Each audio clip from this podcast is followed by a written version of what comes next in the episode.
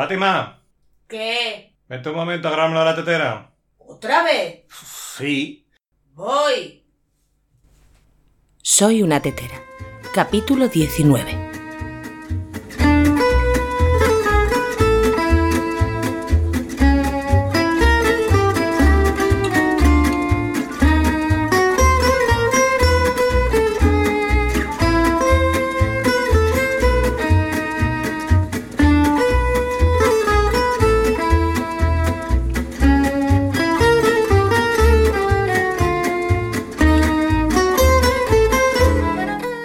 Hola a todos y bienvenidos a un capítulo más de este experimento llamado Soy una tetera, el podcast de tecnología con trucos, consejos, curiosidades y anécdotas sobre Internet en general y el desarrollo web en particular. Si queréis enviarme temas para que los trate en este podcast o decirme cosas bonitas como que queréis patrocinarme, tenéis un maravilloso formulario de contacto en soyunatetera.com, así como la cuenta de Twitter Soy una tetera.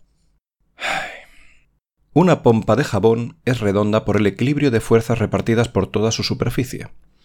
Hacia afuera empuja la presión de las moléculas de aire y hacia adentro la tensión superficial de la película de jabón y la presión atmosférica. Los globos tienden a ser redondos por el mismo motivo. La presión del aire iguala a la tensión de la película de goma más la presión atmosférica. Esto se cumple en cualquier contenedor elástico. Por ejemplo, si llenas de aire una bolsa de agua caliente, de las que se meten en la cama y que normalmente es plana, se va redondeando. Si tienes suficiente fuerza soplando, puedes llegar a hincharla como un globo hasta dejarla redonda. Si no te lo crees, puedes ver los vídeos de la prueba de soplado de bolsa de agua del concurso del hombre más fuerte del mundo. Una delicia para los sentidos.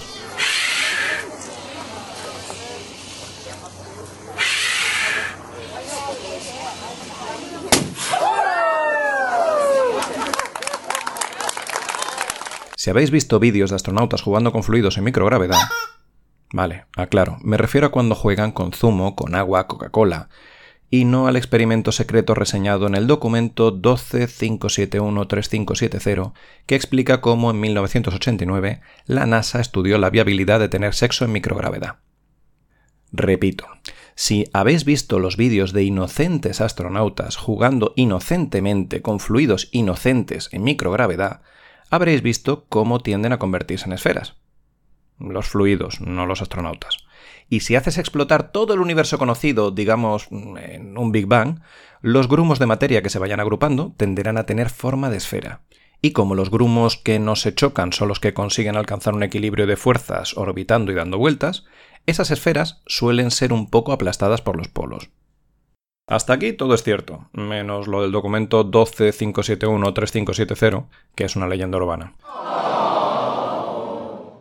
Pero todo lo demás sí que es cierto, aunque seguramente lo vais a olvidar dentro de 5 minutos. Pero si añado una sola frase, toda la historia cambia. Como la Tierra tiene más agua que otros planetas y gira muy deprisa, su forma es más maleable y a lo largo de los siglos ha ido aplanándose como la masa de una pizza cuando da vueltas. Por esa fuerza centrífuga tenemos sensación de gravedad, lo mismo que un coche tomando una curva, y el agua no se cae porque ha formado un borde alrededor de la Tierra como el de una pizza rolling del Pizza Hut. A ver, esto es mentira. Y ya pueden dedicarse los terraplanistas a boicotearme y a meterme cabezas de caballo en la cama, que va a seguir siendo mentira. Pero es una mentira entretenida, también conocida como historia. Y a los humanos nos encantan las historias. Desde la noche de los tiempos, los cuentacuentos han hechizado a la gente con sus palabras. Pero existe un don para algunos elegidos. Ciertas personas, al leer un cuento en voz alta, consiguen que sus personajes cobren vida y salgan de los libros entrando en nuestro mundo. Que vives hace 10.000 años, probablemente vas a morir antes de los 25 y has visto como un tigre diente de sable se ha comido a tu sobrino. No pasa nada, no es que estés jodido, es que los dioses te están poniendo a prueba para ver si eres digno de pasártelo chachi en la otra vida. O algo.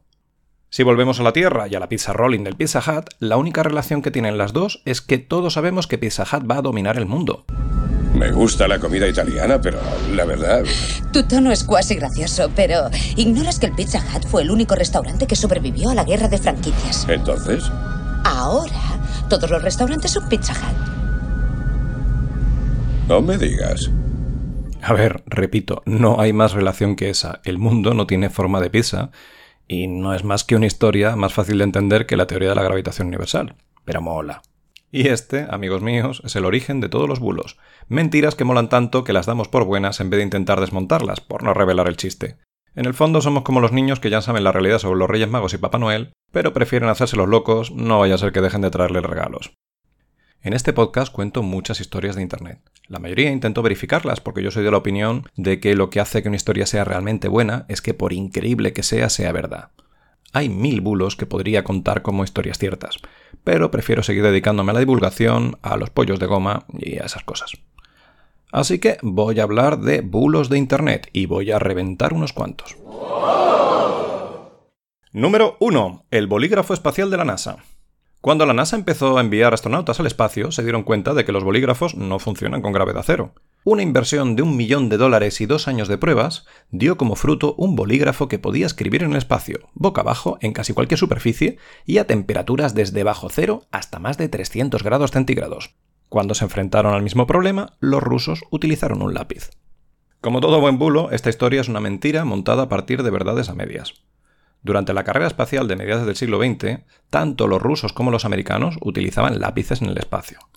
Los americanos usaban portaminas de mina gruesa como los de los delineantes, los arquitectos, y los rusos lápices grasos, parecidos a los perfiladores para pintarse el contorno de los ojos.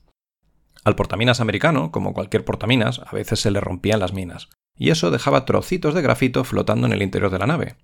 Y tener un trozo de material inflamable y conductor de la electricidad en un entorno rico en oxígeno y lleno de instrumentos eléctricos no es una buena idea. Oye, si no te gusta, vete a Rusia.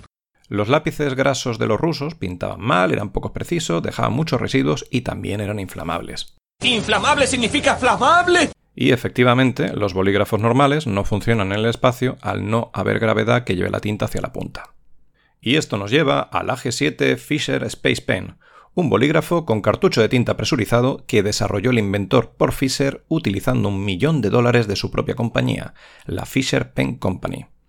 En 1967 la NASA compró 400 bolígrafos a 6 dólares cada uno para el programa Apolo y la Unión Soviética 100 bolígrafos y 1000 recargas para el programa Soyuz. A día de hoy podéis encontrar varios modelos del Space Pen en Amazon que cuestan entre 20 y 50 euros. Número 2. Los premios Stella. Los premios Stella son todo un clásico de Internet. Según la descripción de la Wikipedia, los Stella Awards, premios Stella, son los que se dan a personas que plantean ridículas y escandalosas demandas judiciales. Son llamadas así por Stella Liebeck, quien en 1992 derramó una taza de café de McDonald's sobre su pierna causándole quemaduras de tercer grado. Ella denunció a McDonald's y reclamó 2,7 millones de dólares por daños, que fueron posteriormente reducidos por el juez a 480.000 dólares. En la propia web de los premios Stella cuentan lo que pasó de verdad. Aunque algunas versiones dicen que Stella, de 79 años, se tiró el café en su coche cuando conducía, el que conducía era su nieto. Las quemaduras fueron realmente atroces. Supusieron dos años de tratamiento y rehabilitación, varios implantes de piel y 20.000 dólares de gastos médicos. En el juicio salió a la luz que en el manual de calidad de McDonald's se indica que el café debe servirse entre 80 y 90 grados Celsius, lo que provoca alrededor de 700 casos de quemaduras al año. La pobre Estela, lo que se supone que sacó del juicio fueron 160.000 dólares en daños compensatorios y el triple, 480.000 en daños punitivos. Pero la realidad es que se sabe que al final llegó un acuerdo secreto con McDonald's del que se desconoce la cuantía. Estela murió el 5 de agosto de 2004 a los 91 años de edad. Número 3. La homeopatía. La homeopatía se basa en los estudios y descubrimientos del doctor Samuel Hahnemann, un médico que vivió entre 1779 y 1843, que desilusionado con los escasos resultados de las prácticas de su época como las purgas, las sangrías y el uso de químicos tóxicos, decidió investigar por su cuenta. Durante sus experimentos oyó hablar de las maravillosas propiedades de la corteza de un árbol americano, la cinchona, que se usaba para tratar las fiebres producidas por la malaria. Heyman ingirió la raíz y descubrió que le producía unos síntomas parecidos a los de la malaria. Estos hallazgos lo relacionó con el principio de similitud o principio de semejanza, que se resume en la doctrina similia similibus curentur o lo similar cura lo similar, que sostiene que una sustancia que causa los síntomas de una enfermedad en personas sanas causará lo similar en personas enfermas. La cinchona officinalis, que debería llamarse chinchona porque debe su nombre a doña Francisca Enrique de Rivera, segunda esposa del cuarto duque de Chinchón, también es conocida como árbol de la quina. Las obras científicas posteriores demostraron que la quina cura la malaria porque contiene quinina, sustancia que mata al parásito causante de la enfermedad, el Plasmodium falciparum.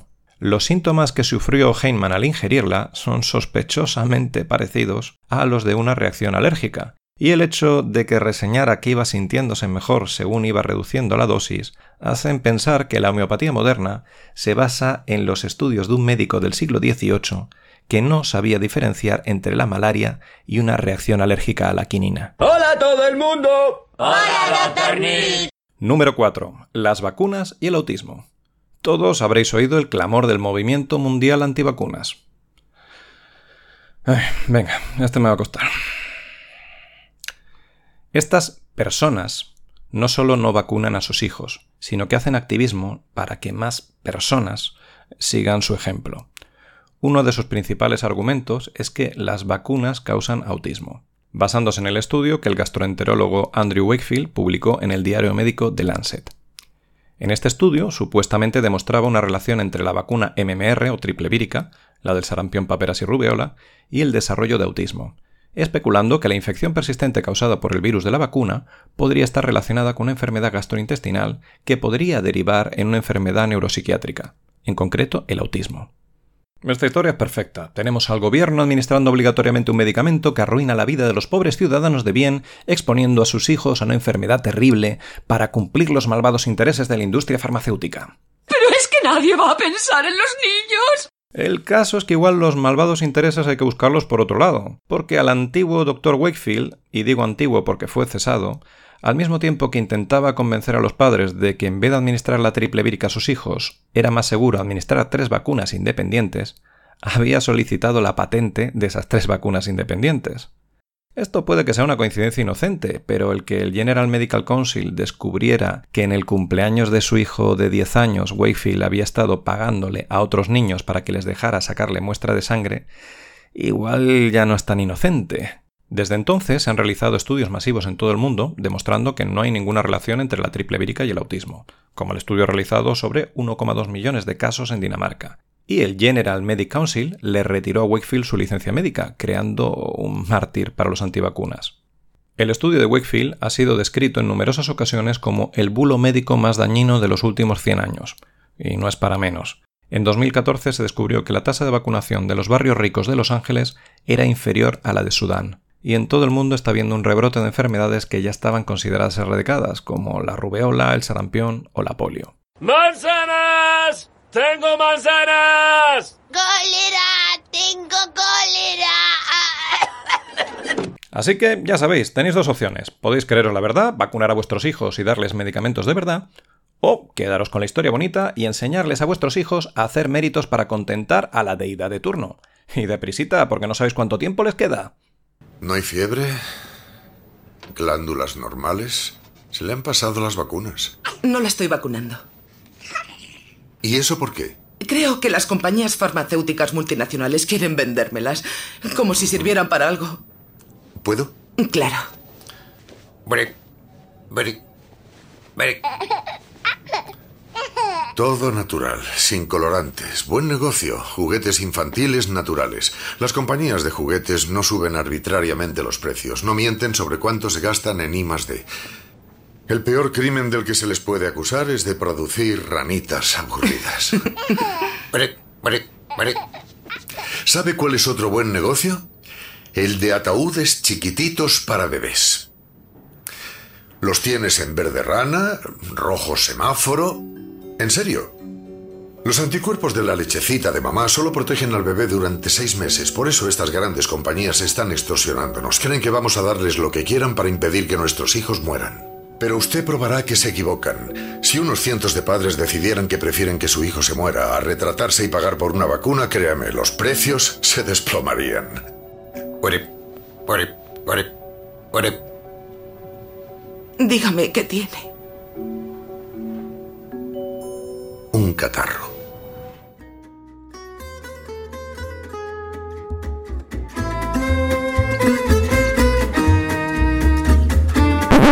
Uy, un momento, antes de que se me olvide. Este capítulo no ha sido patrocinado por Pizza Hut. Pero si Pizza Hut quiere patrocinarme, yo me dejo. Es más, si queréis mandarme a vosotros una pizza, también me vale. Y si no queréis gastaros un duro, pero os ha gustado el capítulo de hoy, podéis darle me gusta en iVoox, ponerle cuatro estrellitas o cinco en iTunes y todas esas zarandajas tan bonitas 2.0, social media y esas cosas. En fin, a ver si para el próximo programa ya he conseguido sacar a Manolito de la cárcel, que esto se me está yendo de madre. ¡Adiós!